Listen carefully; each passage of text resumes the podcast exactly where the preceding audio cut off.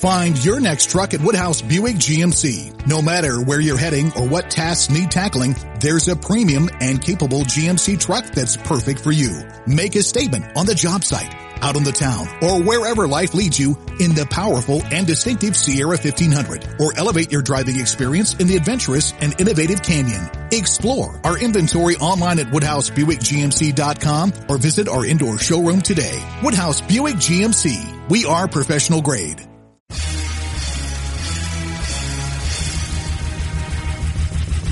This is America with Rich Valdez, powered by PolitiWeek.com. And Rich Valdez is with us, former Christie administration official. You worked for Chris Christie, you've been in politics, done a lot of public service stuff. Rich Valdez, columnist now with the Washington Times. This is America. Richie V, you're on the air with the nation. The nation. This is America with your host, Rich Valdez. What's up, America? I am Rich Valdez. Valdez with an S, your liberty loving Latino amigo, right here, 17 blocks away from Madison Square Garden in New York City. And there was a time when liberals had short hair. They believed in free speech, legal immigration, and helping the poor to become middle income earners. And hoping that those middle income earners would become rich and then pay their fair share of taxes. That was a uh, comment that I read on Twitter.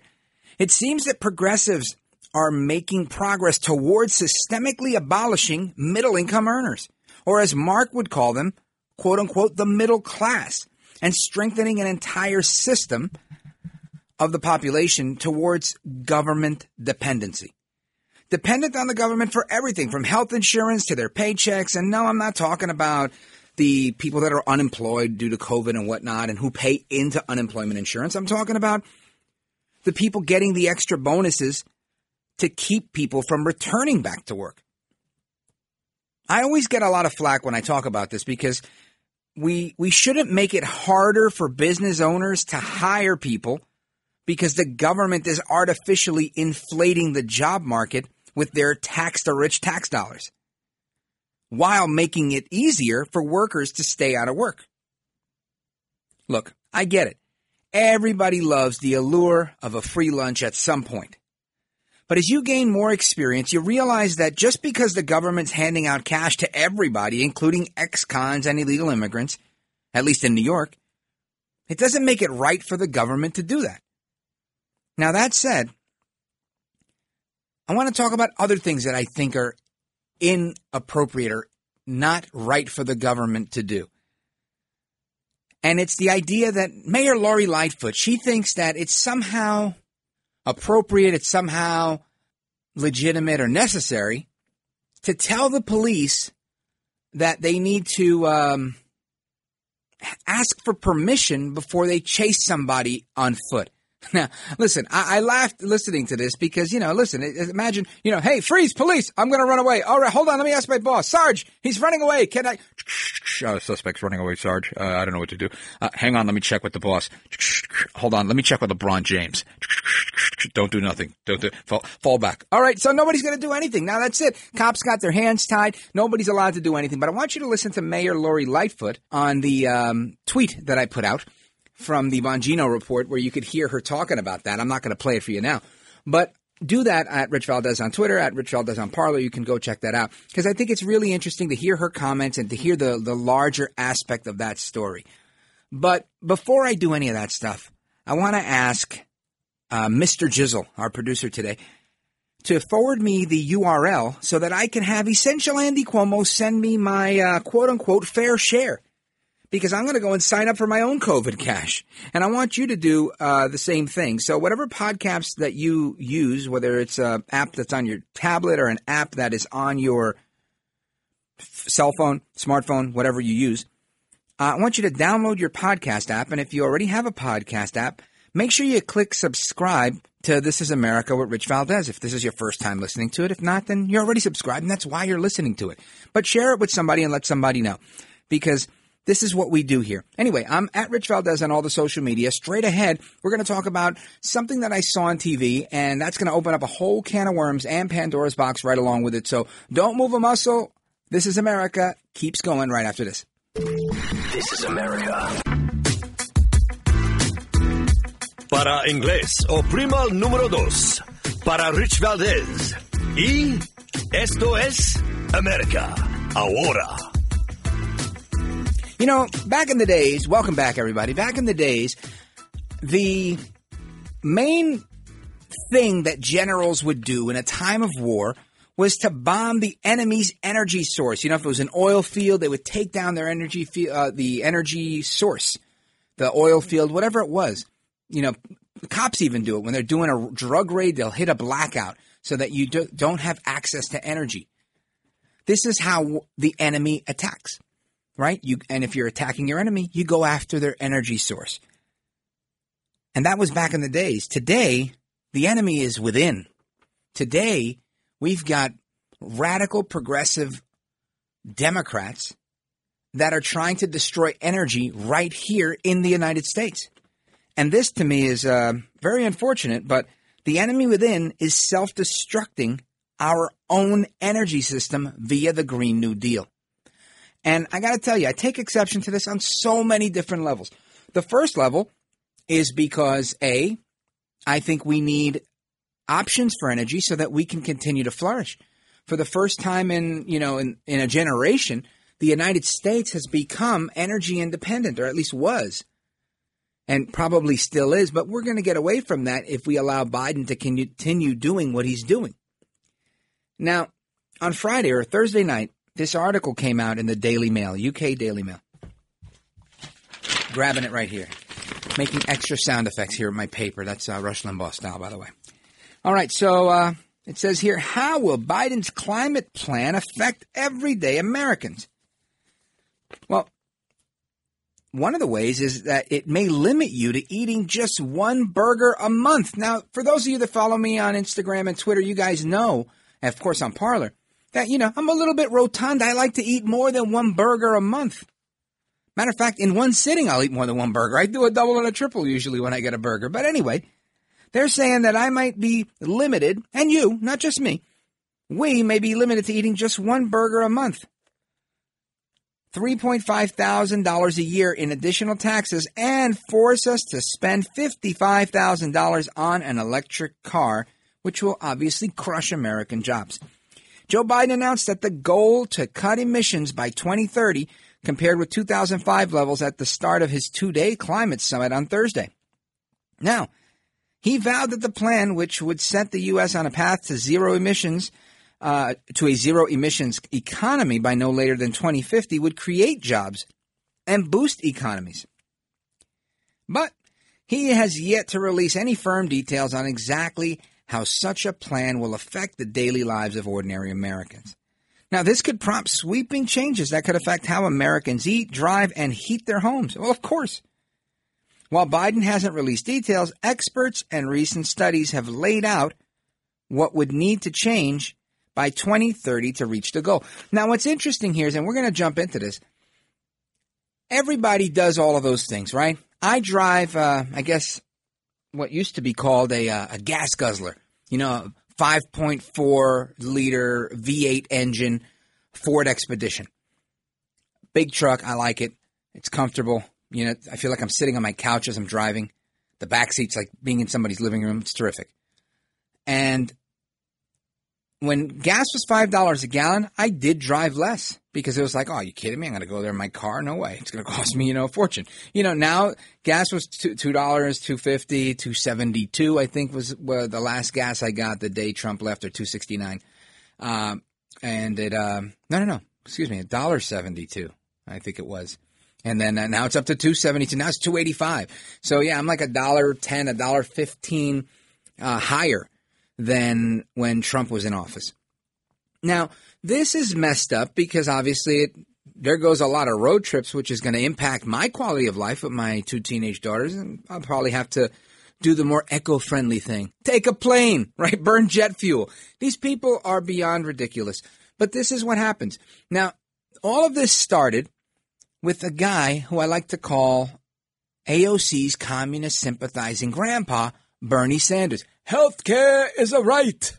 Now, good old AOC's communist sympathizing grandpa, Bernie Sanders, says that we need a Green New Deal.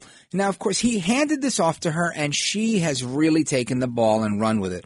AOC, as much as I criticize her, you have to say and you have to agree. If you don't, then I think we're just not being honest. She is remarkable.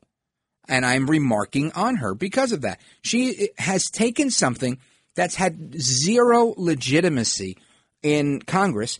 She pressured other lawmakers to join her at a podium back in 2019, six, seven weeks after she got elected, after she had her first day sit in in Nancy Pelosi's office, didn't get any bills signed into law, but got a bunch of people to sign on the Green New Deal. Got a bunch of presidential candidates to sign on to it. And then when they made their backroom deal and agreed, we're going to let Joe El Baboso Biden become the new president of the United States, or at least the candidate, the Democrat standard bearer, her and Bernie were all over that.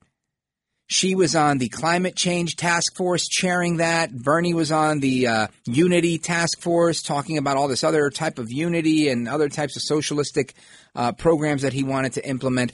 And Biden was like, sure, no problem. You, as long as you vote for me and I get to say I became president, we're good. And I'll even only serve one term. At least that's how I'm surmising the plan went down. Now, we look at all of that and it's like, oh, so AOC. Now, back then, we ridiculed AOC. And now we're ridiculing Biden for repackaging, repurposing, and trying to sell us this warmed over plan as if it's new, but it's still the same AOC Green New Deal. Back then, 2019, everybody uh, all over the place was like, Excuse me, you're talking about cow farts, lady. You know, and there was a whole big thing about that. But I want you to hear this montage from Trevor Noah because Trevor Noah put together something uh, that was pretty funny. And the uh, and there's another montage that I want to play from Fox News. Now, the Fox News one I think really hits home because it really talks to what we were talking about about beef.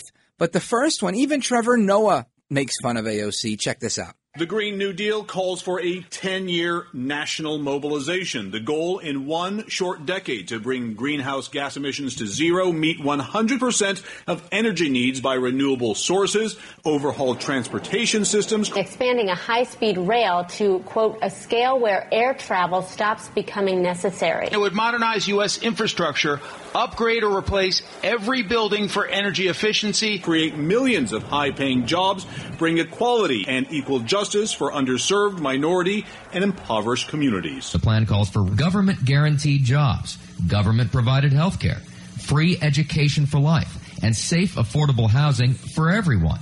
Wow. That's a lot of major issues for a climate change plan to solve. I mean, no, I expected the Green New Deal to tackle greenhouse gases, gases and fossil fuels, but apparently it's also going to give everyone a job and health care and free education and provide affordable housing and get your parents back together?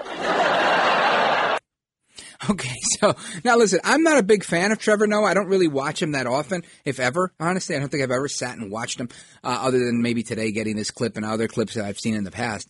But even then, the immediate base of AOC was kind of ridiculing her idea and how all encompassing it was, right? Back then, we were like, wow, she's out of her mind. Wow, she's insane that she's going to include government funded jobs as part of something called a Green New Deal. Somehow you fix climate change by addressing what she calls um, um, racial injustice. And you fix that, you fix the economy by fixing racial injustice. Now, again, I am being um, kind of um, 30,000 foot level here. Uh, she does break it down more granular, and I don't agree with her explanation, but she does have one. I have to say. And I think that's probably the gist of, of the whole problem that we have is that there's an old video of her going on with Chris Cuomo. And, and he says, yeah, but they're, they're going to take, they're going to tax a ton of my money on that. You know, how, how, you gonna, how do you plan to pay for that? And she goes, how do they pay for wars, unending, unlimited wars? How do they pay for, how are they paying for this tax cut? And I've always said, how do you pay for a tax cut? That's like going to the supermarket, giving them a coupon, and, and then they go, how are you paying for the coupon? What? I don't understand. How do you pay for a tax cut? You just don't collect tax dollars and that's it. You don't get the money. I think that's the whole beauty of it. The government gets less cash. Anyway, uh, I guess she, she missed that part because she's part of the group of people that fundamentally believe that it's the government's job. And again, this is why they, they value the state. They're like, no, your problem, capitalism and you are the problem because you don't buy into this whole statism thing, socialism thing. If everybody were on board with this, we'd all have free healthcare. We'd all have everything. We'd have equality. We'd be radical egalitarians. And it makes you think, why on earth would anybody bust their butt to be exactly like the next guy? Look at what happened in Cuba. Right? They went from rationing burgers over there too. I remember a buddy of mine, Roland Dalum, I've told this story before. He uh, he told me when he moved from Cuba to the United States, he had a bag with him, and they said, "Excuse me, sir, where are you going with that bag?" And he said, oh, I'm, I'm, I'm leaving. I'm going to the United States." He was so proud, and they said, "You can go wherever you want, uh, but uh, you can't take that with you. That's property of the state." That's a real thing that happened.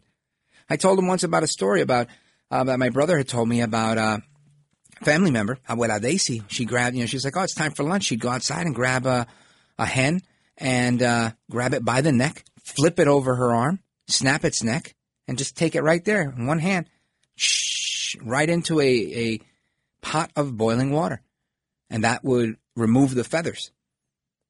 And he said, well, you could never do that in Cuba because the chicken that's walking outside your house doesn't belong to you. It belongs to the state. It belongs to Fidel. So now I think of that and I go, wow. So we all want to be like the next guy, which is broke because everybody else, uh, you know, they always say you want to keep up with the Joneses. If you're keeping up with the Joneses, you're trying oh, they got a new car. Oh, let me go lease a new car. Oh, they got, they put an addition on their house. They moved to this town. I want to do, people, I, I'm not saying you should be that way. I'm just saying people are that way because people want to improve and they want more stuff. So they work hard. They get an extra job. They do whatever they got to do. That's not going to happen though. It's never going to happen if we're going to rely on the state. Other than crooked politicians, you tell me who's ever gotten rich relying on the government. Okay, Joe Biden, Hunter, uh, Hunter Biden, I get it. But outside of those guys, not you, not me, not most people. That's the problem. But again, back in 2019, Fox News played a montage of AOC, and I want you to hear what these guys said because this stuff, again, back then sounded like it was radical and crazy, and today this is the main talking points just two years later of the Democrat Party. A congresswoman who's proposed all these plans, didn't get any of them signed into law, and now has the president pushing this major uh, initiative where, in fact, the entire party may rally around this. And I think if you don't think that's remarkable and that AOC pulled one over on us and she's having the last laugh, I don't know what to tell you, but listen to this. Answer radical environmental socialism. One of the most dangerous, impractical, misguided, economically guaranteed to be devastating plans ever. It sounds more like of a, a, green nightmare to me when none of us are able to turn on the heat or turn on the air conditioning. When we outlaw plane travel, we outlaw gasoline, we outlaw cars. I think actually probably the entire U.S. military because of the Green New Deal. There's another victim of the Green New Deal. It's ice cream. Livestock will be banned. The Green New Deal wants to go after flatulent cows. So what are they saying? We're going to ban hamburgers and Americans are never going to have a barbecue and flip a hamburger you, again? No more steak. I guess government forced veganism is in order. So we went from joking about it, ridiculing it, and again, I'm not chastising us. I'm just saying they're winning the damn propaganda war. That's where the fight is happening in the hearts and minds of the American people, not the conservative people that that we talk to on a regular basis on our social media or the listening audience of the big talk shows uh, in conservative talk radio or podcast. That's not it. Of course, you and me, we all agree on this stuff mo- most of the time.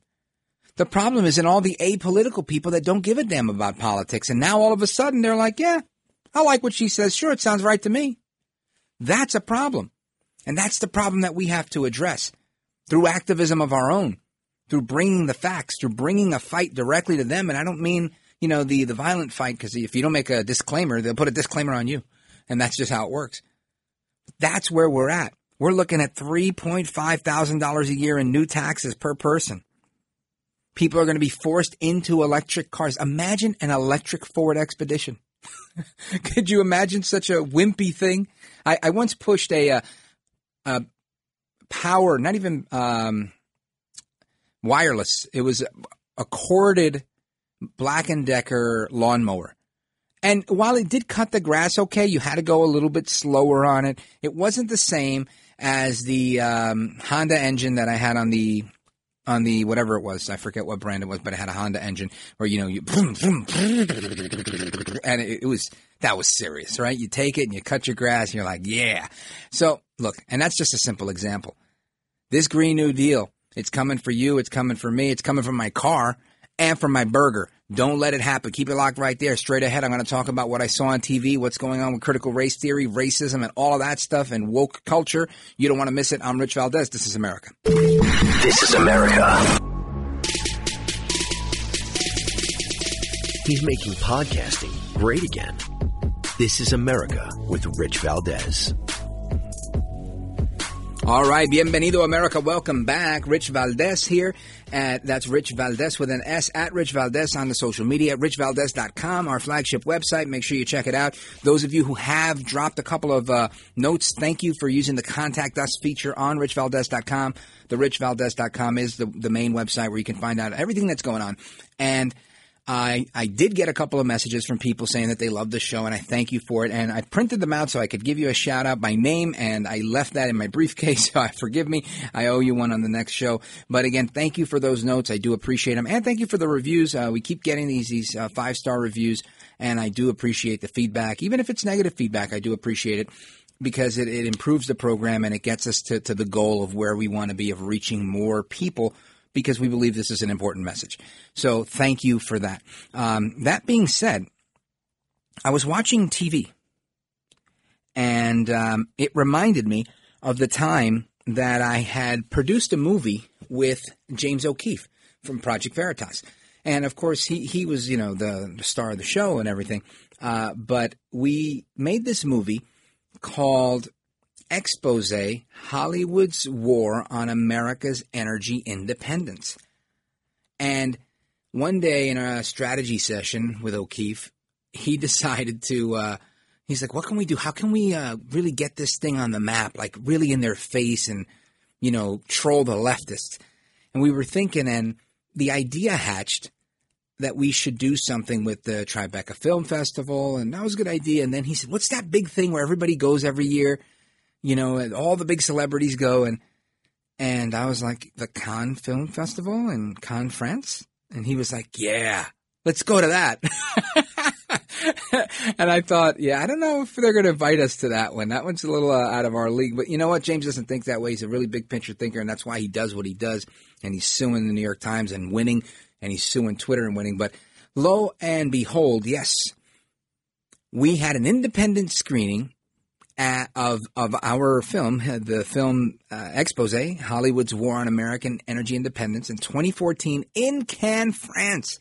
And that's Cannes, two N's, E S at the end, right? Cannes with an S. and uh, it was really a great time. And it just, I was watching TV and I saw something that reminded me of that because the Oscars are coming up. And of course, we didn't win any awards because, you know, they weren't, we weren't an official selection. It was a media preview. But, um, funny story from that was that O'Keefe was on the elevator and he bumped into Harvey Weinstein. And I ran into a whole bunch of problems. I had to renew my passport and, and down to the wire, uh, missing a flight. So anyway, good times with uh, the Project Veritas team. And uh, not so good times with the Oscars because I don't think it's going to be that interesting this year. But speaking of TV and stuff, I was watching TV and some of the shows that uh, I like to watch every now and again to just cleanse the mind. I brainwash myself because I consume so much media that I like a little break. So I'll watch anything, um, really anything to get to get out of that that uh, news, news, news, politics mindset for a couple of hours. And I was watching this, uh, you know, what I would describe as a fireman show or, you know, firefighter show. And every show now is just incredibly woke. And instead of like using like one scene to tackle the wokeness and like check it off, all right, we did our social responsibility. We talked about wokeness. This whole show, beginning to end, was all about wokeness and about they brought in a therapist and they started talking to the firefighters and they were explaining things. And and I don't want to be one sided here. I really want to be open to dialogue because uh, I do believe that the media is systemically and psychologically abusing people on both sides of the aisle. And what I mean by that is if you hear about something related to woke culture and somebody promoting critical race theory, I think people are inclined to say, oh, it's a bunch of BS. Forget. Okay, I'm with you on that for the most part. But I also think we shouldn't just dismiss people out of hand because they believe in something that we don't agree with. Right? I think it's very important for us to listen to them and actually have dialogue. Now I get it. There's a couple of crazy radical fringe people that you just can't talk to. I get that. I do. Like the the one girl in the UK that had like the socialist flag behind her, and she drops to her knees and she's wearing a yellow vest or whatever. She screams, little beanie cap. She's like, ah! That's one of the funniest memes ever. And if you don't know what I'm talking about, you're like, what are you rambling about, sir? But if you do, you're laughing a lot right now. Bottom line here is racism does exist. And I just want to say, I like black people. I think they're good for America. I don't have a problem with any race. Really, I don't. But I do have a problem when any race is monolithically portrayed, in particular by the media. You know, it's kind of like, and I use this, uh, and you've heard me say this before, and people tell me, why is it that Hispanics always vote for the Democrats? I go, why is it that every Antifa guy is white? Right? Just to kind of jar them a little bit so they can be, realize, you know, of course you're a white conservative and I'm a Hispanic conservative, so we're, we're not all anything. And this whole idea of being monolithic is not, that's how they think. The left, the radical collectivists, that's their thing. Our thing is individuality and liberty, individualism, Americanism. And I think we need to stay in our lane, stay in our train of thought because it's important. As a republic of sovereign states, we've got states that do their own thing, but we're all part of this grander thing known as America. Got it. Understood.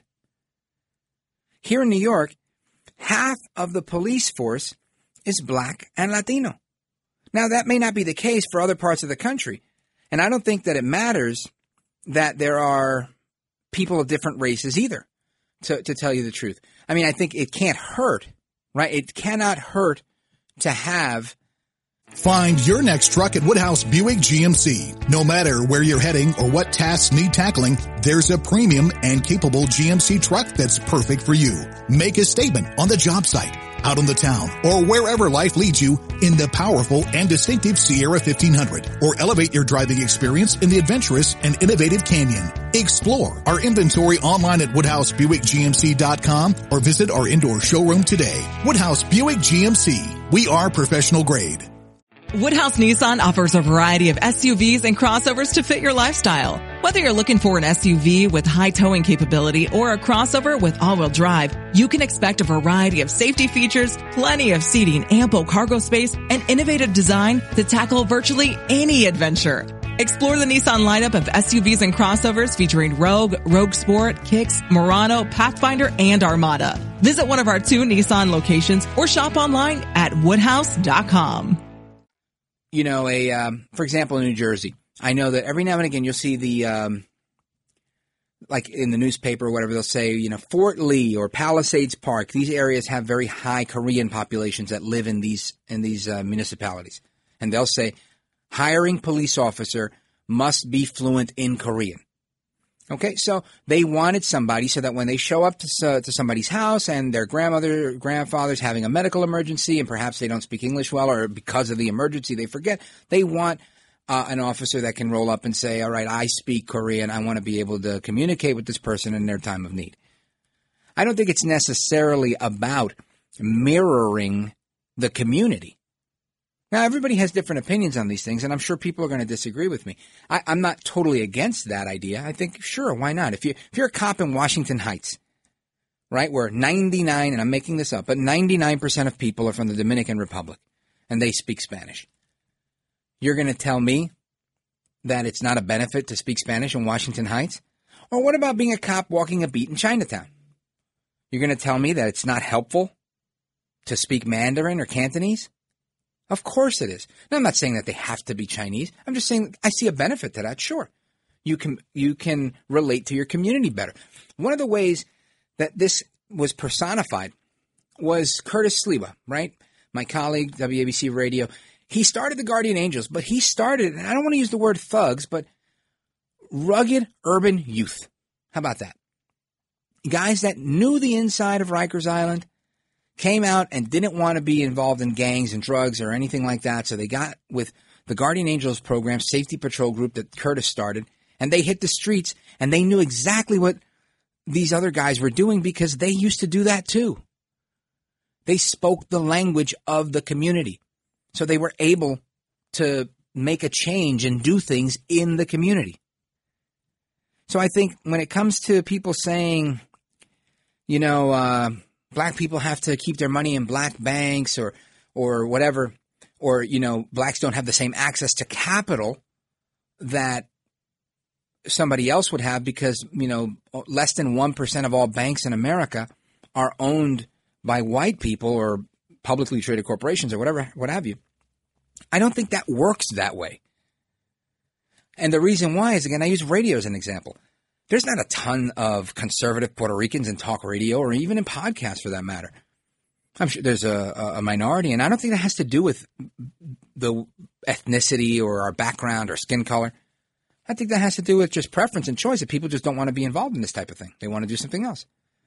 You know, I know a lot of Puerto Ricans want to be baseball players. A lot of Dominicans want to be baseball players. A lot of Dominicans become baseball players. So I think that is is a real part of it is what people want to do. And again, I'm being tangential here. This is not what I was uh, planning on talking about. I wanted to talk about the TV, but um, going off this deep end, Thomas Sowell, he, uh, you know, he's one of my heroes in life. I got to talk to him once for five minutes. I probably tell you that story every time I can. And Thomas Sowell, he, um, he always makes things so simple and easy to point out. And one of the things that he pointed out was that people say, "Oh no, Jews have the monopoly on on jewelry stores or on this or on whatever." And he pointed out, did the you know took the time, did the the research, and pointed out that it was Jews that were mainly involved in commerce historically, and so they they already had an edge. It became an intrinsic part of their culture to kind of um, barter and negotiate. You know, so you would see somebody be like, "Yeah, I'll give you, you know, two shekels for this," and you're like, "Oh no, hell no, no, one and a half, take it or leave it." You know, it just became a part of what they do. So when people say, "Oh, they have a monopoly on this or on Hollywood or on that," different people have different strengths and and gravitate towards different things, especially if they stick together. When um, they're in a neighborhood like you know Chinatown or Spanish Harlem back in the days, or the Italian neighborhoods when I grew up in Brooklyn.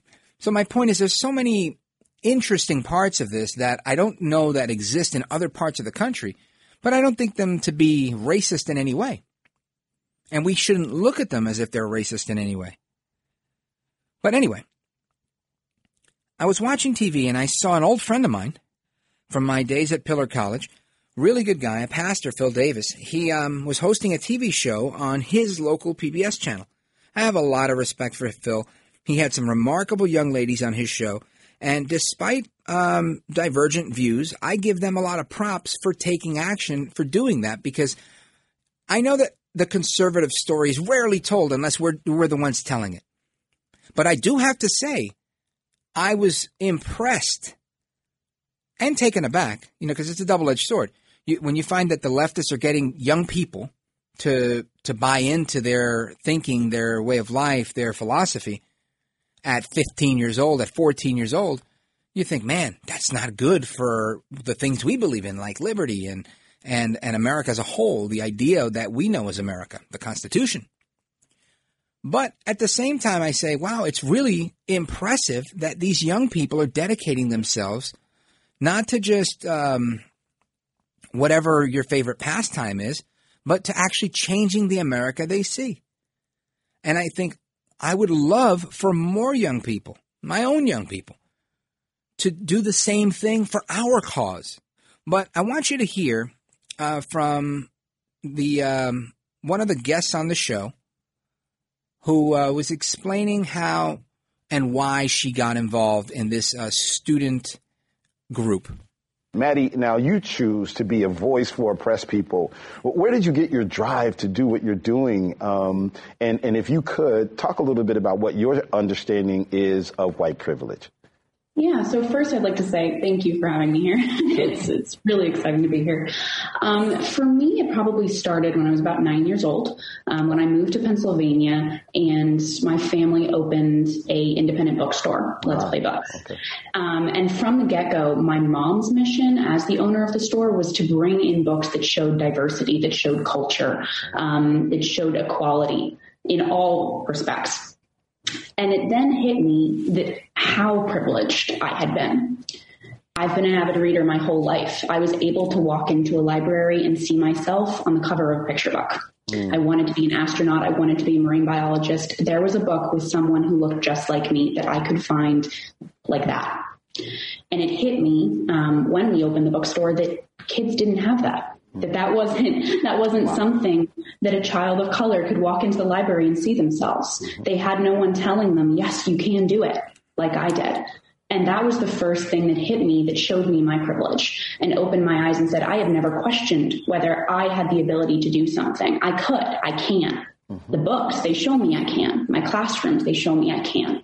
So that was my first understanding of my white privilege. Um, and I'm still, you know, continuing obviously to do the work to fight to be a better white ally because everybody deserves that. Every single child should be able to walk in to a bookstore or to their school and feel like every single adult in that building is telling them that they can be whatever they want to be. And right now, our society is not promoting that and it's not okay. So that that's my real drive for it and where it all started. So let's take a second and take a look at what she said because you know what? That girl was like 15 years old. She carried herself extremely well. I didn't agree with anything she said, but I, she's real. She's in 10 years, she won't even be my age. In 20 years, she'll be closer to my age. What she's going to do in the next 20 years is going to impact this world. She's not my ally, but I don't think she's my enemy. She's just someone that has a divergent opinion. She's someone that believes differently. And I think that's part of this conversation that we have to have as a nation is stop looking at people as enemies. Now, I know there's a lot of people out there that say, no, they're no longer our adversaries. They're our enemies. I, I, I don't agree. I don't agree. Hands down. I don't think, I believe that leftism is the enemy of freedom. I do believe that and it needs to be fought that way, but I don't believe these people are, are enemies of mine. I just haven't crossed that bridge. I do believe that we can have a conversation. I do believe that these people could be your neighbor and we could uh, live peaceably. Oh, come on, Rich! I can't believe you think you could. You either you either love America, you don't. That's right. You do either love America, or you don't. But I'm not going to sit here and tell you that people who uh, hate America or the American idea are somehow, uh, at least the the enemy within. I think they become the enemy when they take action towards actually hurting me. And I'm not talking about politics. I'm talking about violence. So if they're doing politics, I'll do politics. If they're doing activism, I'll do activism. They're an adversary. It's like going to court. You don't walk into court and there's a prosecutor and a defense attorney, and the prosecutor's like, that guy's my enemy. You could think that to psych yourself out. Like I listened to 2 Chainz on the way in to get ready for the podcast. But at the end of the day, I'm not really roll up on the scene with my ceiling missing, right? That's what he says in the song. He's pulling up in a convertible. Uh, I'm pulling up in my Ford Expedition. Anyway, my point is, I just don't see that correlation. But the point I want to make is Annie says, or Maddie, whatever her name is, she says, Oh, you know what? When I was nine years old is when wokeness knocked on her front door. Hey, it's wokeness. Maddie, open up. So Maddie opens up and she says, Hey, at nine years old, my mom owned a bookstore. Her mom is a capitalist. She owns a bookstore and she began bringing in diversity. So I'm thinking, okay, this woman cares so much about education, literacy, books, reading, whatever, and about diversity, being, um, you know, a progressive, if you will, that she decided to invest and create a business, an organization where she could sell these books, where her daughter, who happens to be white, can say, I've seen myself on the cover of a million books and I never realized that these other people have never seen their faces on the cover of a book. Now I'm going to tell you, fat little Puerto Rican kid from Brooklyn, I never seen myself on the cover of a book. Yet I've done lots of different things. Matter of fact, honestly, everything I've wanted to do and really tried to do, I've actually achieved. I, I, maybe I never really set high enough goals. Maybe that's a different thing. But you know what? I was like, you know, I want to serve in the government. I was appointed by Governor Christie and served in his administration twice. I was appointed twice, both inside as an employee of the administration, then outside on a, on a board, the uh, New Jersey Center for Hispanic Research and Development. I was happy with that achievement. I wanted to uh, make an impact in higher education because I remember being at NYU as a student. I was probably like 20 years old and 21 maybe. And I did a report, a, a term long, so a term paper report. And back then, only 2% of Hispanics were graduating with a baccalaureate four year degree, an undergraduate degree. And I thought, why is that so drastically different than our African American counterparts? And the first thing that hit me in the head was, as since I was a kid, I've always heard of the United Negro College Fund, but I'd never heard of the United Hispanic College Fund. Things like that just didn't exist for Hispanics. Now, I don't think they have to necessarily exist for Hispanics to begin with, because I always saw myself as an American. I grew up in the era of G.I. Joe and Sergeant Slaughter. I believed in America and I thought we were all different, but we were all the same. You know, that's the brainwashing that I got as a kid. Hasidic Jews on the block that I could see from the back of my apartment and Russians, Albanians next door. I mean, it was a very eclectic area. Half my class was black and Hispanic from Flatbush when I went to public school 197 in Brooklyn. So, I mean, I grew up in diversity. Diversity was a normal thing. Anyway, I point this out because Maddie's mom put her money where her mouth was to make this bookstore, this woke bookstore with diversity everywhere. Maddie feels that she, you know, oh my gosh, I can't believe that my friend has never seen herself on the cover of a book. Well, guess what?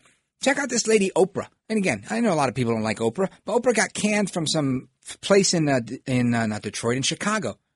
Find your next truck at Woodhouse Buick GMC. No matter where you're heading or what tasks need tackling, there's a premium and capable GMC truck that's perfect for you. Make a statement on the job site, out on the town, or wherever life leads you in the powerful and distinctive Sierra 1500, or elevate your driving experience in the adventurous and innovative Canyon. Explore our inventory online at WoodhouseBuickGMC.com or visit our indoor showroom today. Woodhouse Buick GMC. We are professional grade.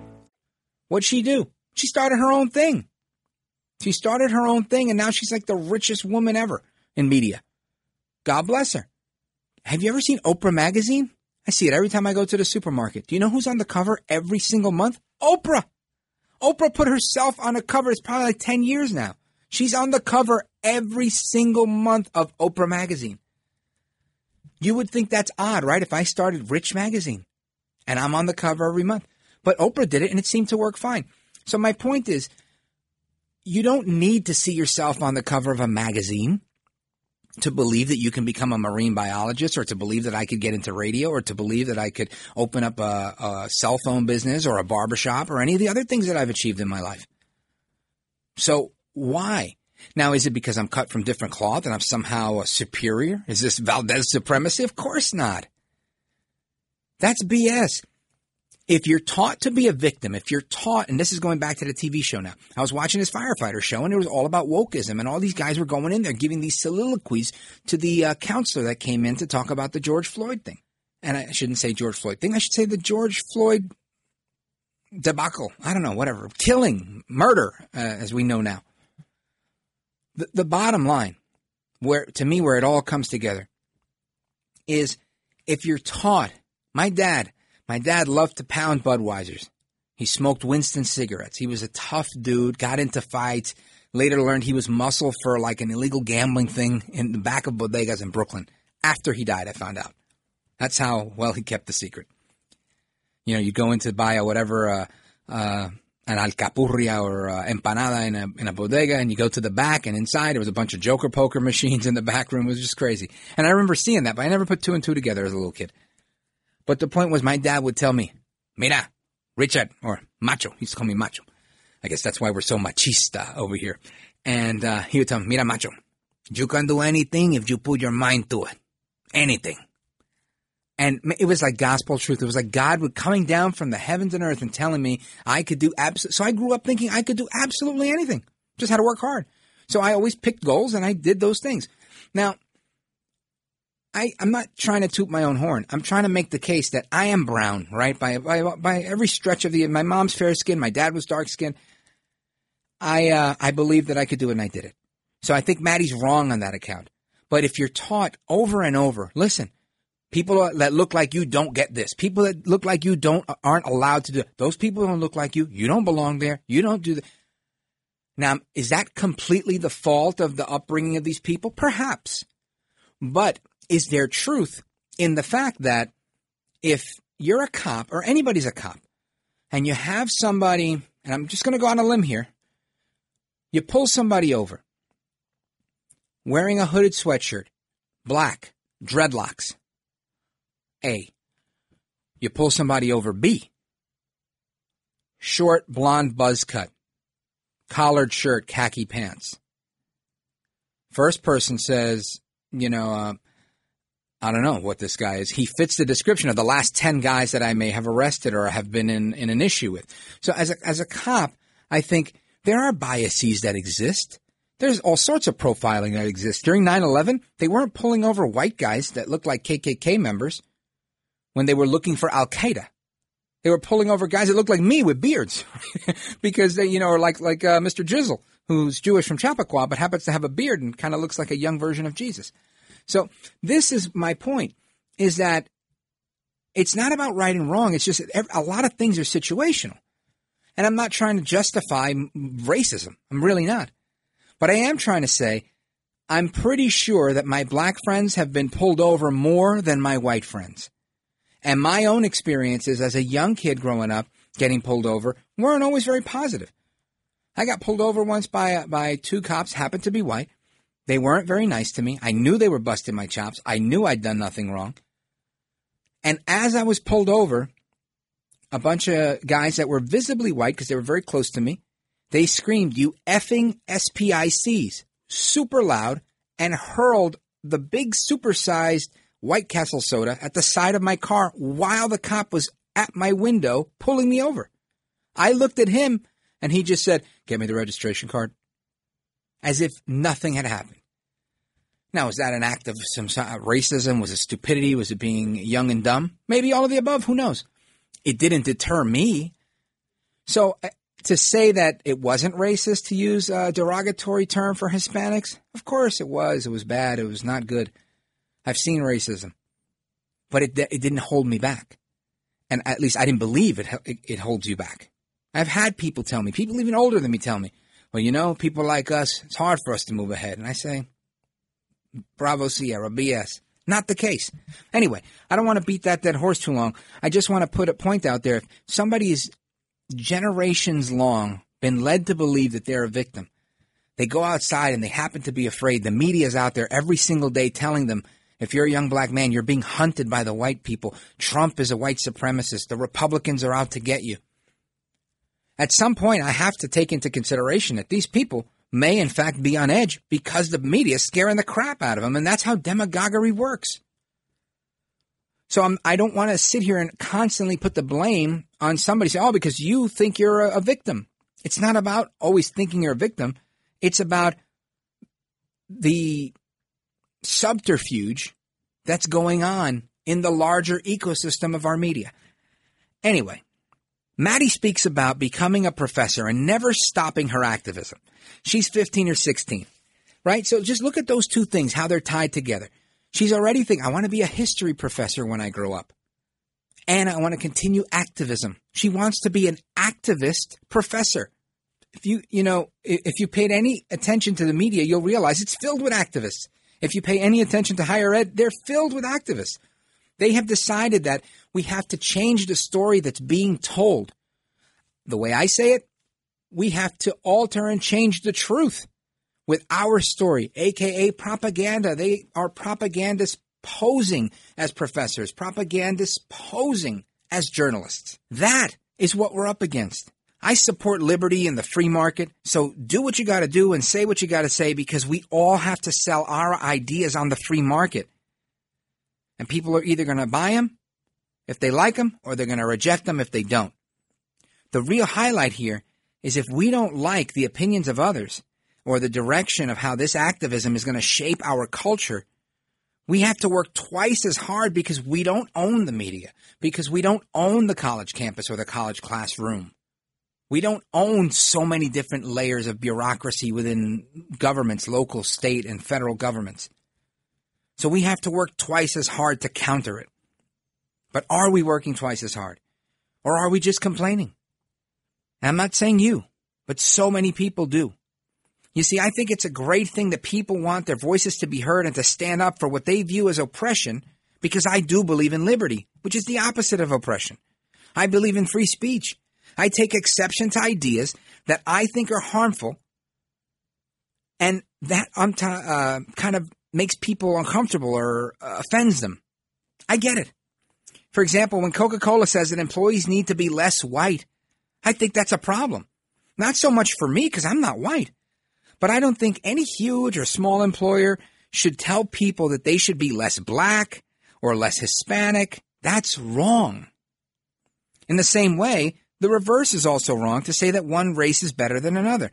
Racial or ethnic supremacy is not something that I support, but we need to be cognizant of the world and the free marketplace of ideas and everything that we say.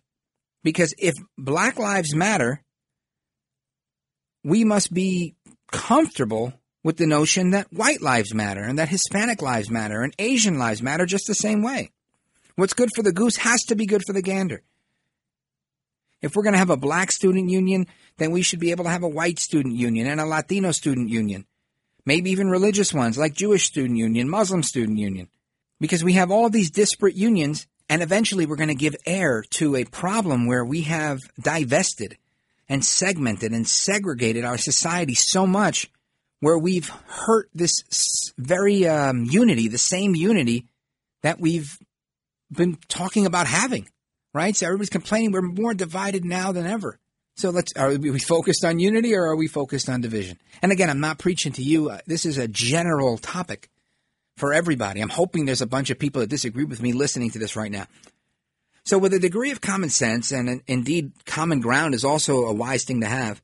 How do we see ourselves as ethnic beings or as citizens of a country, right? We don't see ourselves as ethnic people. I don't go, hey, I'm Rich Valdez. I'm the American Hispanic heritage. Nobody does that, right? Nobody says, hey, how you doing, Vinny? Yeah, Italian. Just nobody does it. It's not a thing. I've never met anybody that introduced themselves by way of their ethnicity or whatever. Uh, so I think, um, you know, racial descriptors have been, been a thing in New York for a long time. So I think my opinions may be different from many. But I know that these things get tricky. And while I'm an American both jointly and separately, meaning I'm an American by myself and I'm an American with my country, I would never relinquish my own agency, my own industry as an individual in the name of uh, collectiveness unless I felt I had to. Not because of coercion, but because of a sense of duty, like serving in the military or something like that. Where, of course, you're not an individual when you're in the military. You're part of a group, serving a cause that's greater than oneself. So this is what the progressives are doing. These girls that I just played you the audio of, at least the one girl, Maddie, they're likely not even old enough to vote. Yet they're prepared to defend their stance on these social issues. And they're organizing at the high school level, albeit a position that I may take exception to for a number of reasons. It doesn't negate the action that they're taking to change their country. And that to me is the part that we're missing, that we need to do the same and more to beat them. What's stopping anybody that's listening right now from donating to a patriotic conservative group that's reaching out to high schoolers or college students?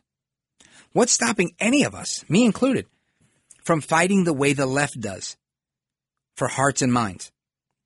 I think it's our unwillingness sometimes to read their own playbook, like Rules for Radicals, for example. A lot of people tell me, I'm not reading that, it's dedicated to Lucifer. Or maybe it's because we say things where we excuse ourselves, where we expect, like, you know, what can a regular person like me do? I'm just an average American. What can I do? You could do a whole lot of things. People say, "Oh, I got kids to feed. I've got a job. I can't go out there and play politics." That's that's for you guys in talk radio or you guys in politics. All I could say is this. Donald Trump was 72 years old when he ran. He was never in politics, but he got his whole family to join him in this battle and he took on the swamp. He lost half a billion dollars, like $600 million in his net worth doing so. He's been smeared in the media. His name has been dragged through the mud, impeached twice, and acquitted twice. So the next time you're thinking, what can an average working stiff or stay at home mom or dad do? Now you know. It's a whole lot that you can do. So stand for something. Because if you stand for nothing, you'll fall for anything. And the only thing necessary for evil to triumph is for good people like you to do nothing. That's all I've got. Hasta la próxima. Until the next time, America, I am Rich Valdez, and this is America. This is America.